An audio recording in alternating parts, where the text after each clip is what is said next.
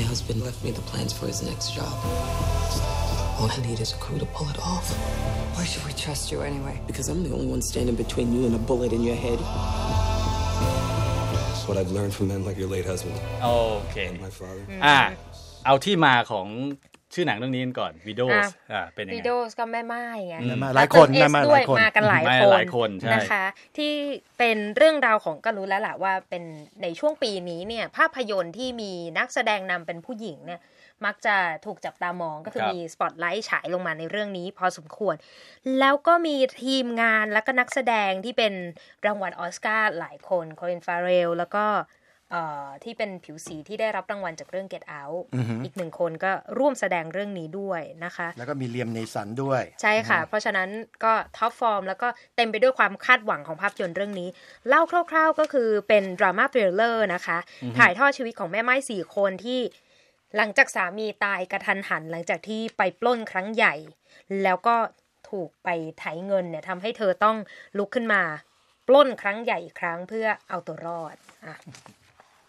ครับสั้นไหมสั้นมากเลยอย่างสั้นๆอ้าวก็ก็ก็ช่วยขานรับกับที่คุณนิติการพูดค่ะไว้ก็ก็เรื่องว่าแม่ไม้จะไม่ทนคือจะไม่ทนหนี้ที่สามีก่อเอาไว้อะถูกสามีเนี่ยก็คือว่าตายหรือว่าเชื่อว่าเสียชีวิตไปแล้วอ่าก็แม่ไม้กลุ่มนี้ทั้งทั้งที่ไม่รู้อิโหนอิหนี่ไม่รู้ว่าสามีเนี่ยไปทำอะไรไว้แถมไม่รู้จักกันอีก ไม่รู้จักกันอีก แต่ว่าสถานการณ์เนี่ยทำให้ต้องมารวมตัวกัน เพราะว่าถูก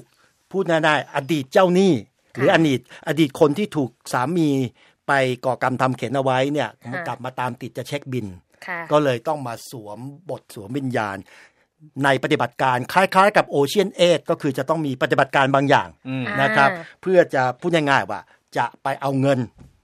นะฮะที่เป็นผลกรรมหรือว่าผลบุญของสามีอดีตสามีที่ทำไว้เนี่ยเพื่อจะเอามาใช้คืนค่ะเรื่องราวก็จะเป็นอย่างที่ว่าเป็นกึ่งๆ เป็นดราม่าเป็นเป็นเทรลเลอร์ปนกับแนวอาชญากรรมค่ะ นะครับอืมอ่าส่วนที่เป็นดราม่าเนี่ย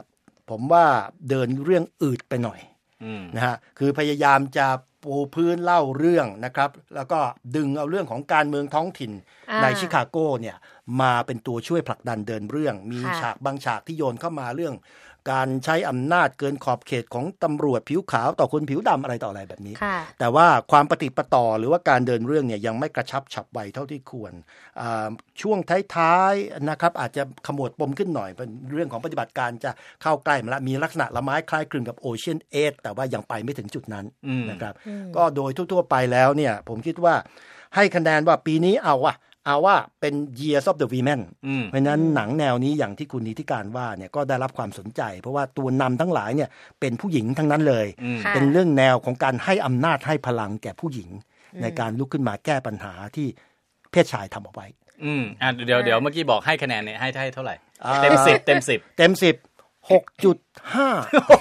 ยังโอ้มีโห